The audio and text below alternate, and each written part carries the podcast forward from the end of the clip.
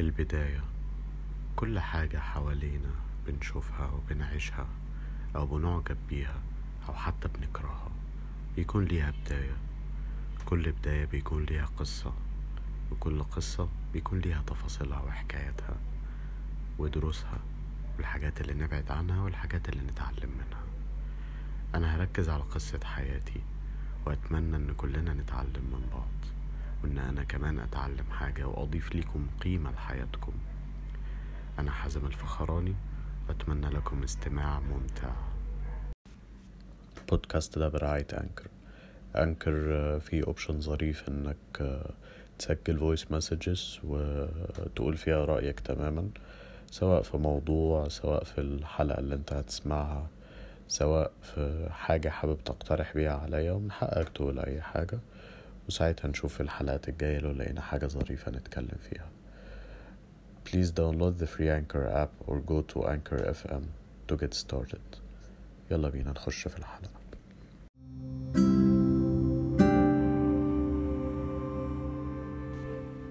عجمستا يا جماعة الفيلم ده من أجمل الأفلام اللي أنا شفتها في حياتي. فيلم ساب فيا علامة زي أفلام كتير أنا شفتها. بس برضو هرجع وأقول لكم هو فيلم كسر فيلم منجحش أه بس المرة دي أنا شايف أسباب واضحة جدا جدا إن الفيلم ده ما ينجحش. أنا بطبيعتي كحازم بحب قوي الأفلام الحرة اللي مش متقيدة بفكرة ومش متقيدة بحاجة لازم و system هنمشي عليه وحاجة لو ما عملناهاش مش هنجيب إيرادات. إيرادات آه هي دي الإيرادات. الإيرادات دي هي اللي بتوقع كل عمل فني. ده رأيي الشخصي. ليه؟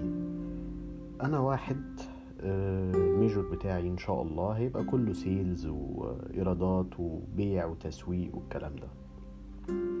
فأنا رأيي إن الموضوع ده إنك تدرس السوق وتفهم أنت بتبيع لمين وبتتعامل مع مين ده الميزة الوحيدة من دراسة السوق. طيب فدي الميزة الوحيدة للأفلام إن أنا أعرف أن الفيلم ده هوديه لمين؟ مين هيتفرج عليه؟ إيه الاودينس بتوعي؟ فده الميزة الوحيدة إن أنا إيه أنتج أو يعني أطلع فيلم بشكل عام. هي ال insights. insights هي أهم حاجة اللي هو بعرف أنا بكلم مين.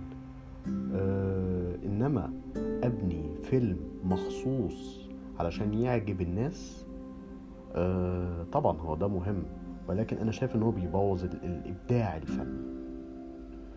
آه الإبداع الفني بيبقى موجود في الأغاني والأفلام والمسرح وكل حاجة.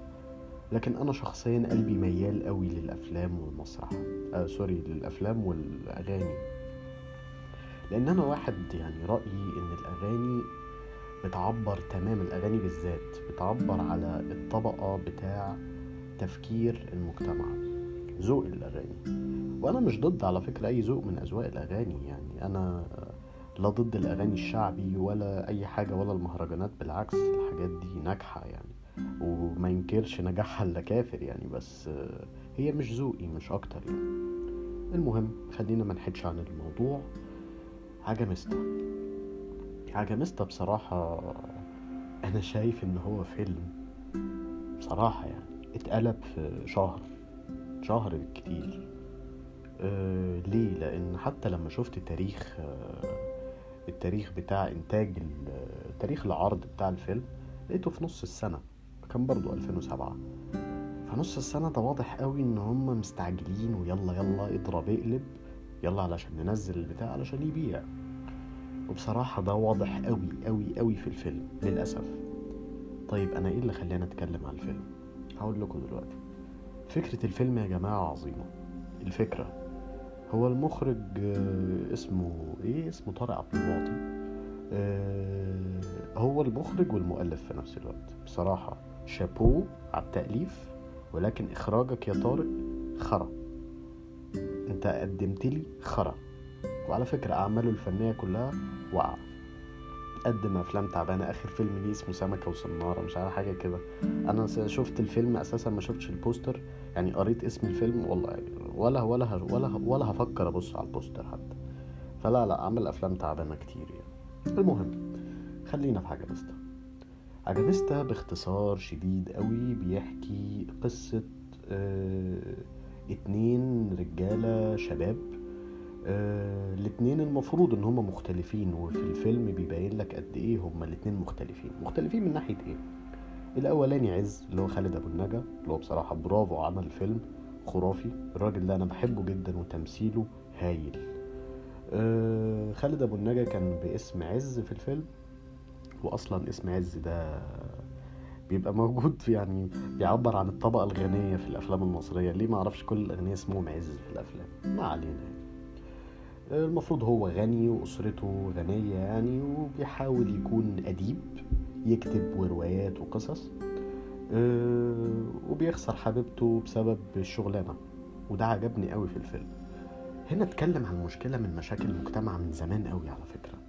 هي فكرة إن خالد أبو النجا أو عز يعني كان عايز يبقى أديب.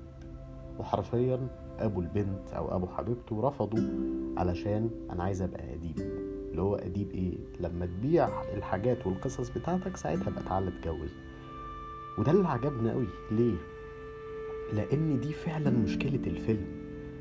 يعني حرفيا اللي كتب الفيلم حكى المشكلة بتاعة الفيلم أصلا. الفيلم عمل فني رائع ولكن أو كفكرة يعني رائعة بس أنت الالتزامات بتاعت السيلز والكلام ده كله دمرت لك الفيلم دمرته لك. وحرفيا الفيلم ده أثبت نظرية إن مش كل فكرة عظيمة بتترجم لفيلم عظيم. أنت اتاثرت جدا بالسوق. المهم فهنا الراجل كان عايز يشتغل أديب. وهو كان بيشتغل محاسب وواضح قوي إن أهله هم اللي خلوه يشتغل محاسب. وقال برضه في السكريبت مشكلة إن مش أي حد بيشتغل بشغلانته أو بشهادته وهو كان خريج آداب وبيشتغل محاسب. دي طبعا مشكلة كلنا عارفينها. وقال حتى في السكريبت الدكتور بيشتغل مدرس والمدرس بيشتغل دكتور والدكتور يبقى ظابط وكلام كده. أه وده طبعا كلام واقعي جدا يعني. وده السبب اللي خلاه يخسر حبيبته المهم بعد ست شهور أه جاب لنا سين بقى إن عز معاه أه عمران اللي هو الصديق بتاعه المخلص اللي بيستحمل بلاويه وقرفه. هو بقى عز بيحاول ينساها وينسى حبيبته دي بعد ست شهور ورحلته للعجمي ومن هنا بيبتدي الفيلم عجبتني الفرشة اللي في الأول كانت حلوة جدا و لا مهدت لي أحداث كتير للفيلم وخلتني أتشرب من أحداث الفيلم اللي بعد كده كانت يعني محتاج تركز أنت في الفيلم قوي من البداية عشان تقدر تترجم اللي بعد كده. أه اللي عجبني إن السفرية كانت حقيقية يعني أحداث السفر كل اللي سافر بري كده مثلا راح من القاهرة لإسكندرية من القاهرة لساحل لأي ط... يعني سفر بري هيفهم قوي الحاجات دي. وافهم عند الاستراحات والكلام ده كله. الكلام ده كله كان لذيذ كان واقعي جدا كان متصور حلو كمان. أه... المهم وهو في الطريق بيبين لك بقى المشاكل اللي هو بيواجهها و... وإن هو أساسا سافر بعد طبعا هو خسر حبيبته. بعد ست شهور في واحدة تانية هو كتب كتابه عليها يعني اتجوزها خلاص. والواحدة دي اللي هي مي عز الدين في الفيلم. وبصراحة ما تعرفش تمثل خالص. تمثيلها تعبان ملة يعني. و لا ما تعرفش تمثل خالص خالص خالص يعني. بس هنجيلها بعدين يعني. فهو اتجوزها علشان أمه وكده وهي أجبرته إن هو يتجوز. ودي برضو مشكلة من المشاكل يعني. فهو بعد عشر أيام حرفيا يعني كتب الكتاب وبعد كده راح سافر. وهي طبعا عمالة تتصل بيه وأمه تتصل بيه. وهو يعني يعني قفل في وشهم تقريبا وقال لهم إن خلاص الشبكة بتقطع يلا يلا سلام أنا مش سامع حاجة علشان يخلص من القرف ده يعني. واضح قوي إن هو عليه ضغوطات وكده أه عجبني برضه خالد أبو النجا في تجسيده لفكرة الإنسان المخنوق من المجتمع ومن الواقع ويلا أنا هعمل اللي في دماغي وملعون أبو أي حاجة. عجبتني الفكرة دي جدا وكانت واصلة لي حسيت أنا بالموضوع ده. دي شطارة ممثل من ألف للياء شطارة ممثل طبعا. الشخصية التانية بقى اللي في الفيلم. طبعا هو الفيلم بطلين بطلين في الفيلم. آه شريف رمزي أو شجلوف. شجلوف المفروض بيعبر عن إن هو إنسان فقير ومتشرد يعني وهو المفروض من أهل العجمي اللي هي البلد اللي كان عز مسافر لها أساسا وهو ما كانش رايحها من زمان. فالمهم هو شجلوف ده عجماوي وعمال يتنقل من شغلانة للتانية وبيدور على ملاليم. أي حاجة أي مصلحة أي قرشين. طبعا حجة شريف رمزي في الموضوع ده لأن هو ده عمل حلال. مش عايز أسرق مش عايز أعمل حاجة حرام والكلام ده كله. ولكن شريف رمزي كان بيحاول يتقي الحلال في الشغلانات بتاعته ولكن في كل شغلانة كان بيبقى فيه مشكلة. ودي برضو حاجة جميلة جدا في المجتمع عجبتني جدا في الفيلم ده. إن في ناس كتير قوي بتحاول تتحرى الحلال ولما تحاول تتحرى الحلال بيطلع لك مشاكل كتير تحيدك عن الطريق. ده بيبقى اختبار لإيمانك قوي جدا. عجبني الحتة دي في الفيلم. المهم آخر حتة أو آخر شغلانة شكلوف كان بيشتغلها كان بيشتغل في محل جزارة. والراجل صاحب المحل الجزارة اتهمه إن هو بيسرق. وهنا بقى ابتدى الكلاش بتاع الفيلم و... ويعني عايز اختصر عليكم الدنيا يعني مش عايز احكي الاحداث لأن هي الاحداث طويلة بصراحة. في الآخر عز بينقذ شكلوف والاحداث بتتطور بعد كده. وبينقذ شكلوف من إن المفروض شجلوف كان خلاص هيتقتل في آخر لحظة بسبب يعني الراجل صاحب الجزارة عايز منه الفلوس أو حق الفلوس اللي هو سرقها دي و... وهنا بقى بتبتدي القصة خالد ابو النجا مع شجلوف يعني. شجلوف هو المفروض ال... الإنسان اللي كان عايش في طبعا هو ملوش بيت ولكن هو كان قاعد في الشاليه اللي عز ما راحوش بقاله كتير والشاليه ده بتاع أبو عز من زمان خالص يعني. ده كان الملجأ اللي لجأ له عز هروبا من القاهرة ومن ضغوطات القاهرة وفي نفس الوقت هو الملجأ بتاع شريف رمزي من ضغوطات العجمي وبيروح يحشش فيه. آه الفكرة بقى إن الشخصيتين دول هما مش مختلفين. بالعكس ده أنا شايف إن هما متشابهين جدا. إزاي؟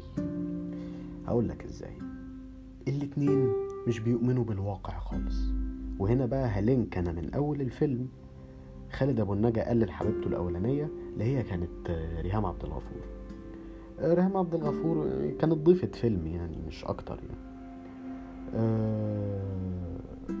والفكرة إن المخرج للأسف يعني حاول ما هو ده بقى اللي أنا هقول لكم عليه حاول يخلي العمل الفني بتاعه ينجح بإنه يدخل ضيوف شرف كتير زي مي عز الدين. و... وريهام عبد الغفور ومش فاكر فيه كمان كام واحد يعني. أنا مش حافظ أساميهم يعني. ولكن دورهم ما كانش ليهم أي لازمة خالص. خالص. أنا أنا فاهم هو دخلهم ليه أنا مش مش بسأل. ولكن لأ أنت لأ أنت بوظت حاجات كتير. هقول لك هو بوظ إيه. بس خلينا نشوف ليه الشخصيتين دول كانوا متشابهين. الشخصيتين دول كانوا متشابهين الاتنين. مش بيؤمنوا بالواقع بتاعهم. وفي حتة في السكريبت عجبتني قوي من أول الفيلم خالص وأنا هنا هلينك الأول الفيلم. قال إيه؟ خالد أبو النجا قال لحبيبته القديمة اللي هي ريهام عبد الغفور قال لها آه مش ذنبي إن الواقع بتاعك بيوزع الناس بدرجات مش برغبات. والقصة دي والحتة دي هي اللي بتوضح شخصية خالد أبو النجا. وفي نفس الوقت في حتة تانية كان خالد أبو النجا بعد ما أنقذ شريف رمزي أو عز بعد ما أنقذ شكلوف شكلوف بقى كان قاعد بيحكي له وبيشكي له وبيقول له إن أنا إيه اللي خلاني أوصل للسرقة وللحشيش والكلام ده كله. و المهم شج... عز في الأول قال لها قال لحبيبته القديمة قال لها إن أنا اللي بحرك حياتي بإيدي مش حد تاني. نفس الجملة دي قالها شكلوف لعز وهو بيبرر له أنا ليه بسرق. وهنا عجبني قوي نظرة عز لشكلوف إنه أنا قريب منك أنا فاهمك. هنا أنا فهمت إن الشخصيتين متشابهين جدا.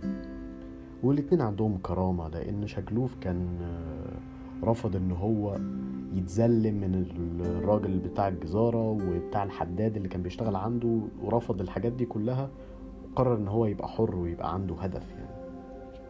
ونفس الفكرة برضو عز رفض الشغلانة المذلة وقرر إن هو يبقى حر و...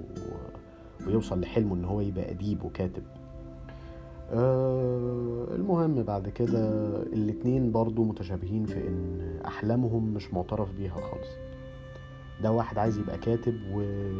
وحلمه اتاخد فوق قفاه لأن كاتب دي ما تعملكش حاجة ما تجوزكش يعني. فحرفيا هو اترفض وخسر حبيبته الأولانية عشان هو كاتب. أه... والتاني اللي هو شجلوف حلمه غير معترف بيه لأنه حلمه إن هو يكون عنده مركب. ومركب إيه؟ ده حرفيا ما حلتوش حاجة. ده مركب كان ساعتها محتاج 30 ألف جنيه.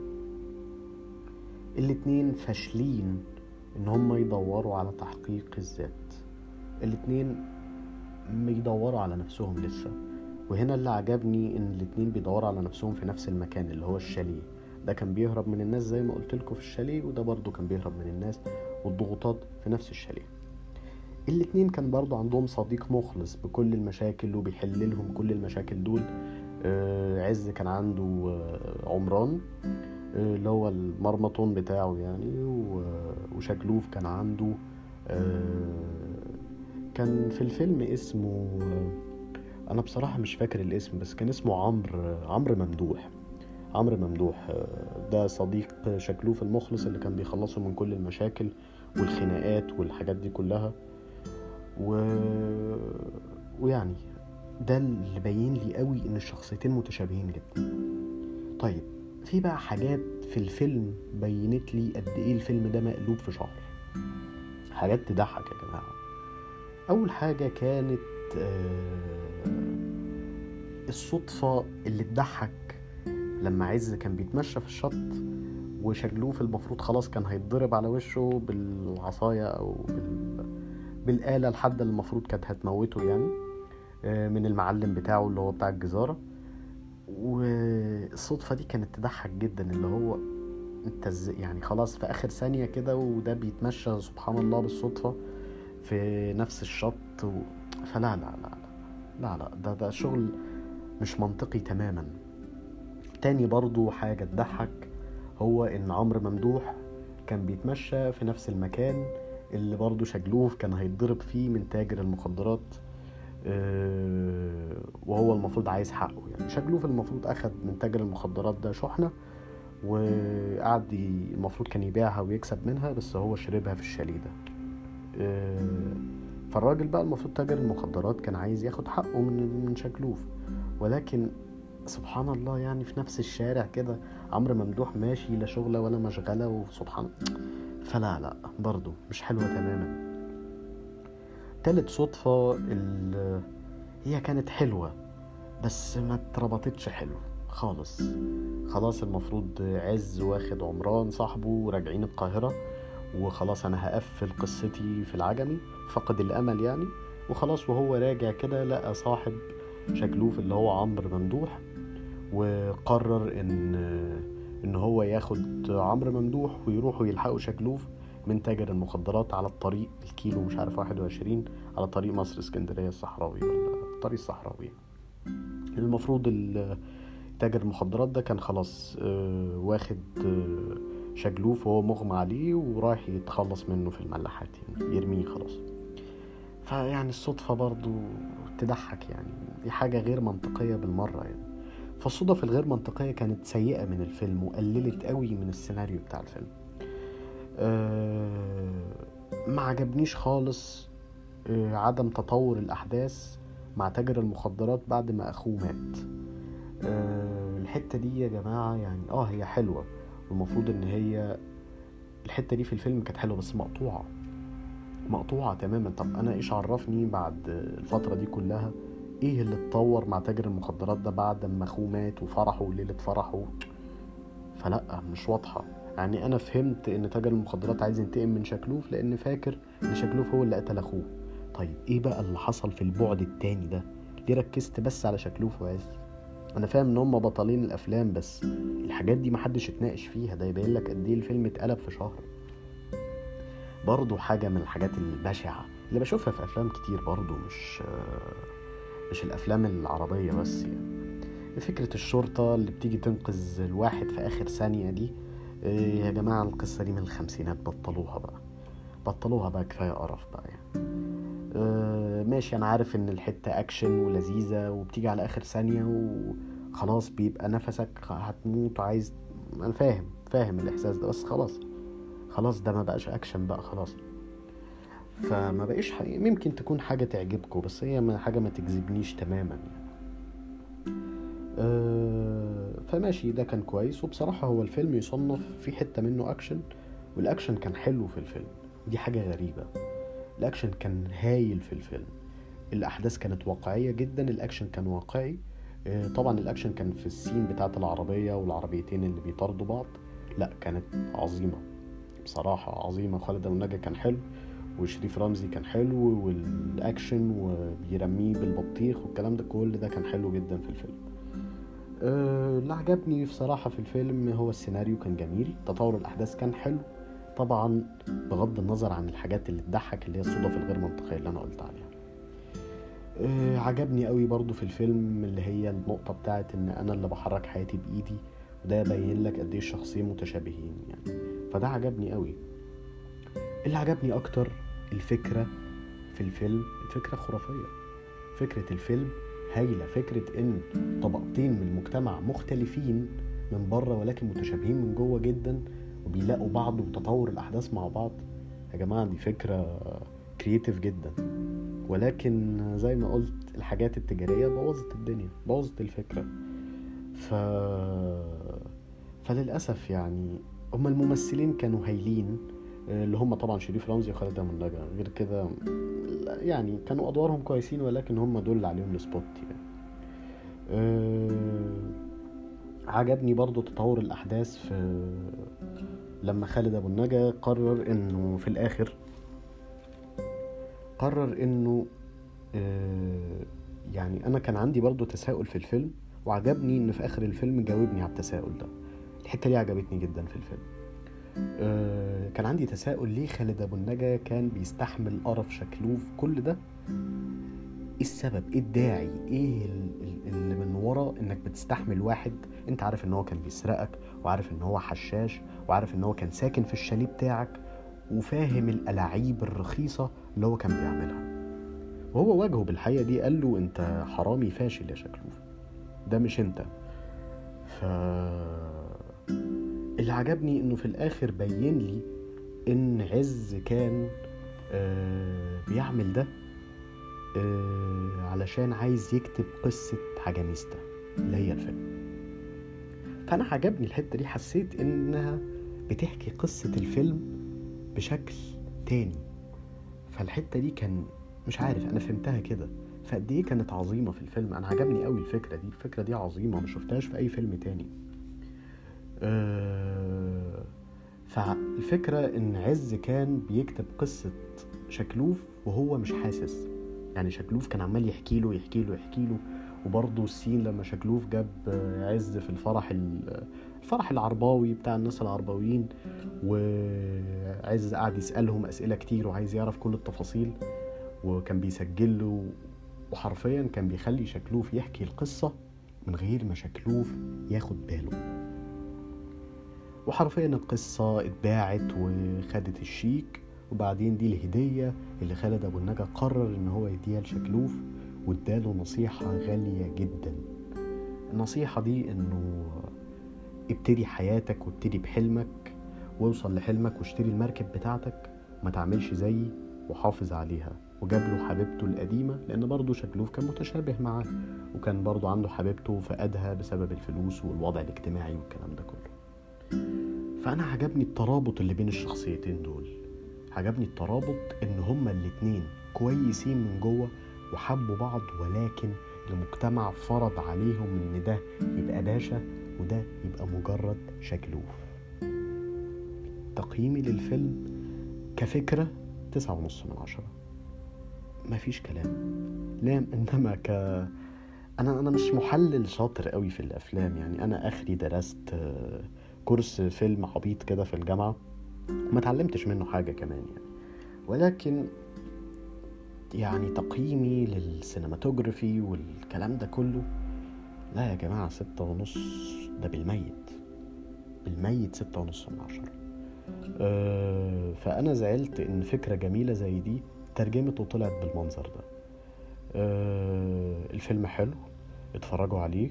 أه كنت أتمنى برضو إن الموسيقى تبقى أحسن من كده.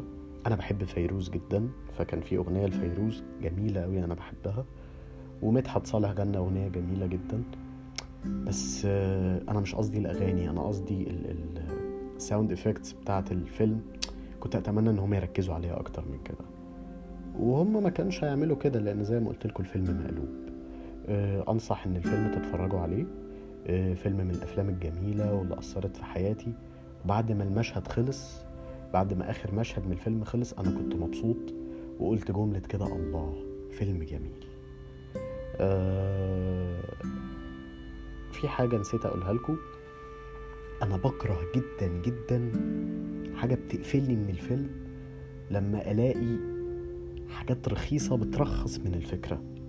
يعني مي عز الدين ماشي هي ضيفة شرف. آه أنا ما بحبش مي عز الدين بس أنا عندي سبب أنا ما بحبهاش ليه؟ الست دي ما بتعرفش تمثل خالص. يعني هي عيطت في الفيلم. المفروض طبعا هي الزوجة اللي جوزها بعد عنها بعد عشر أيام من كتب الكتاب والمفروض إن هي تكون منهارة يعني. جت تكتشف الحقيقة وراحت لجوزها العجمي مخصوص ولقيته المفروض إن هو بيحشش يعني بس هو ما كانش بيحشش.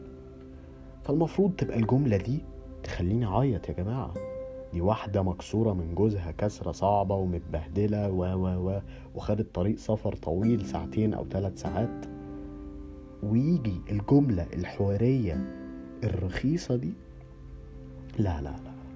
أنا لو السين دي معيطتنيش يبقى السين دي لازم تتشال يا جماعة. مي عز الدين ما بتعرفش تعيط. يعني إيه ما بتعرفش تعيط؟ الممثلين يعني عايز تعرف كده الممثل ده شاطر ولا مش شاطر في المشهد ده؟ شوف أنت اتأثرت ولا لأ. لو لقيت إن دموعك نازلة بعد ما السين خلصت اعرف إن الممثل ده شاطر وسقف له. مي عز الدين خلتني أضحك؟ مش والله خلتني اضحك. إيه القرف اللي أنا شايفه ده؟ فآه الفيلم كان فيه العيوب اللي أنا حكيتها لكم دي بس هل العيوب دي تهمني بحاجة؟ ولا أي حاجة. الفيلم حلو اتفرجوا عليه. أنصحكم بيه بشدة. فيلم جميل واسمه جميل. وخالد أبو النجا ركزوا على تمثيله. تمثيله هايل هو الشيف رمزي بصراحة برافو التمثيل وبرافو الفكرة بس مش برافو أي حاجة تانية. استمتعوا بيومكم. النهارده يوم حلو.